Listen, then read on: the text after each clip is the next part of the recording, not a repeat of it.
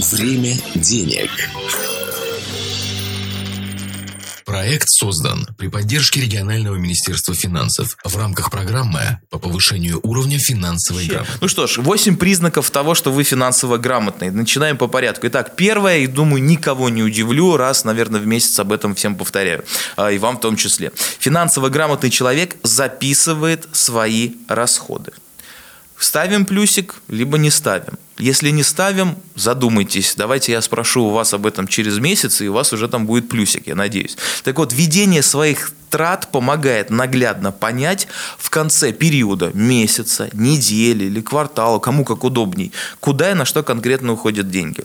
А, так действительно легче контролировать последующие траты. А если вы будете чуть-чуть глубже в этой истории пойдете, и вы в скобочках а, по той или иной уже состоявшейся по итогам итогам отчетного периода трате напишите, э, достигли ли вы цели или нет, а цель может быть такая. Купили себе новый, там, заказали, купили чехол для смартфона. Вот это же трата, трата, да? И казалось бы, что тут может быть, какая цель? И в скобках, он нравится, я его ношу и потом вы смотрите, а ну, он вам-то разонравился, да, или какой-то не такой оказался, и вы его не носите и уже думаете о другом. Цель не достигнута. Следующее, вы э, взяли, например, там какой-то срочный займ на то, на то, чтобы подарить подарки, там, да, вы достигли этой цели, да, вы выплатили уже этот срочный займ, да, если нет, то тоже отмечаем. То есть помимо просто фиксации вот такой простой каждой траты, в скобках должна быть написана в любой форме, абсолютно произвольной, цель этой траты. И потом в конце месяца вы не только смотрите на конкретные циферки, нолики там, и рублики, а и смотрите, та или иная трата достигла цели, удовлетворен я или нет, сделал я ремонт или нет, поменял я там полку где-то на кухне или нет. То есть вот, вот эти мелкие вещи. Купил книгу, и она оказалась полезной, записался на курсы и действительно там выучил, э, не знаю, мандаринский язык и так далее. То есть вот такие вещи. Так, значит, э, еще раз, финансово грамотный человек записывает свои расходы. Дальше. Э, финансово грамотный грамотный человек откладывает часть своего дохода. И здесь уже вот кто сколько. Вот откладываете вы 500 рублей в месяц, все, ставьте плюсик. Потому что, ну, если вы откладываете, у вас этот инструмент активирован. Может быть, вы получаете МРОД, да, и тогда вы больше, ну, вообще удивительно, что вы и 500 рублей откладываете. Ну, неважно. Если вы получаете там 50 тысяч, откладываете 500, но все равно молодец. Но, а если мы чуть-чуть тоже глубже копнем, то на откладывать, на откладывать по 500 рублей, по 5 тысяч, неважно по сколько, вы должны три своих среднегодовых оклада. То есть вот как только вы достигнете этого, э, скажем, ну, вот этого потолка, да, или этого там уровня, да, в три ваших оклада. Ну, грубо говоря, 30 тысяч получаете, у вас должно, вы должны на откладывать 90 тысяч. Не на что-то, а просто на откладывать, на форс-мажор, на какие-то обстоятельства, на, ну, там, не приведи Господь увольнение, там, или еще что-то и так далее. То есть у вас должно три зарплаты где-то лежать. Вот, вот это правильная вещь, к которой нужно стремиться. Как только достигнете э, накопленными средствами, вот этими отложенными каждый месяц э, на три зарплаты, Дальше уже откладываете на, не знаю, новый телевизор, там, не знаю, ремонт на даче, все, что угодно. Но у вас должна быть эта самая подушка безопасности. Итак, э, финансово грамотный человек хотя бы немного откладывает э, каждый месяц или там с каждой зарплаты. Ставим или нет плюсик. Дальше. Человек, который э, считает себя и может называться финансово грамотным, планирует, вот тут сложнее, свой бюджет на следующий месяц. Тут также все просто, как в первом пункте. Э, понятно, что, наверное, э, мороженое, кофе по пути там, на работу, э, сдачу, значит, главбуху на день рождения, там, 300 рублей или сколько-то там еще, вы предугадать, наверное, за месяц не сможете, но крупные траты от двух трех тысяч рублей вы записывать обязаны. Только тогда вы сможете действительно адаптировать свои расходы на следующий месяц и как раз-таки в нужный момент и в нужном количестве раз отказаться от этой мороженки или от этого кофе по пути на работе, а выпить дома его все-таки, да, встав там на 5 минут раньше и так далее. И действительно э, сократить расходы в в пользу действительно этих важных трат, о которых вы знали и которых вы планировали. А, и если вы будете делать бюджет на следующий месяц, ну, как бюджет громко звучит, конечно, план расходов по пунктам, на что какая сумма должна уйти, а, и вы же знаете, когда у ваших близких день рождения, когда вы собираетесь в отпуск, когда у вас ТО автомобиля там или еще какие-то вещи запланированные, конечно, случаются и не запланированные, но мы о запланированных говорим, то вы, вам легче будет а, ставить перед собой как краткосрочные, так и долгосрочные цели. А долгосрочная цель может выражаться в каждом, в плане расходов на каждый месяц. Долгосрочная цель – это что? Погасить ипотеку. Краткосрочный план на месяц – это каждый месяц писать 12 500 рублей – ни в коем случае никуда не потратить, а заплатить взнос ежемесячный за ипотеку и так далее. Итак, третий пункт – планировать бюджет на следующий месяц хотя бы крупными мазками верхнего уровня. Ставим плюсики, если это делаем, минус, если нет. Дальше. Финансово грамотный человек понимает и ставит перед собой, это вытекает из предыдущего фу, э, пункта, цели. Цели должны быть, опять-таки, вот как сейчас и было сказано, на месяц, купить подарки на 8 марта, ну, уже купили, да, и подарили. Ну, например, если это мы в феврале планировали март, да, купить подарки своим близким и любимым женщинам. А, следующий пункт. А, там нужно заплатить за там новое ТО для того, чтобы потом, если я просрочу, а, не было каких-то там проблем. Да, это вот краткосрочные вещи. А есть долгосрочные цели. В этом году обязательно там поменять машину. Или в этом году обязательно все-таки, ну, как-то вот съездить там, не знаю, с семьей на отдых. Это вот долгосрочные цели, к которым вы будете идти уже помесячно. Поэтому, если вы понимаете, что такое краткосрочные и долгосрочные цели, и вы, ну, этим пользуетесь, и вы, ну, понимаете, даже если вы их не записываете, но вы всегда о них там утром и вечером, вы понимаете, в этом году я должен достичь этого, или сделать то-то, или там поменять работу, неважно что, то значит ставим плюсик. Дальше. Давай побыстрее пойдем, у нас 4 пункта осталось на 2 минуты. Да, давай. Дальше. Значит, э, финансово грамотный человек живет по средствам. Вот самая большая сложность тут будет, половина точно сечется. Живет по средствам, не берет кредиты и другие виды займов, и не берет у физических лиц, соседей, близких, коллег и так так далее. Ну, то есть, если у меня ипотека, то я не могу себе плюс поставить. Да, да. Окей. То есть ты вот тебе надо было с 18 лет очень грамотно финансово жить, чтобы, возможно, как-то обойтись ну, без где ипотеки. Ты раньше был да. 30 лет назад. Дальше. Значит, э, человек, который имеет право называть себя финансово грамотным, э, интересуется, интересуется и находится в непрерывном поиске, ну не прям мониторинге с утра до вечера, да, там, как волк с языком на плече, но все-таки интересуется новыми способами дополнительного заработка, подработки, использовать свое хобби как как заработок, интернет, еще что-то, если у него есть свободное время. Поэтому если мы не то, что у нас есть уже побочный заработок, а мы хотя бы об этом думаем и ищем, где его найти, то ставим плюсик. Дальше. Э, успешный финансово грамотный человек дисциплинирован и не позволяет себе пропускать просрочку по коммунальным платежам, по штрафам, налогам и кредитам. Поэтому вот здесь вот как раз-таки наличие ипотеки у тебя, Антон, там, или кредитного займа какого-то и регулярной выплаты по графику э, позволяет тебе поставить, безусловно, плюс. И восьмой, последний пункт – это умение, э, скажем, вот здесь вот тонко, каждый давайте прочувствует сам, умение быть экономным, но не скупым – то есть не стоит покупать товар по низкой цене просто потому, что он по низкой цене. Но и переплачивать за бренд, за какую-то подачу, маркетинг и рекламу тоже не стоит. То есть рациональный подход к покупкам. И там, где вы не должны выглядеть скупым, не выглядите. Но при этом экономика должна быть экономной. Время денег.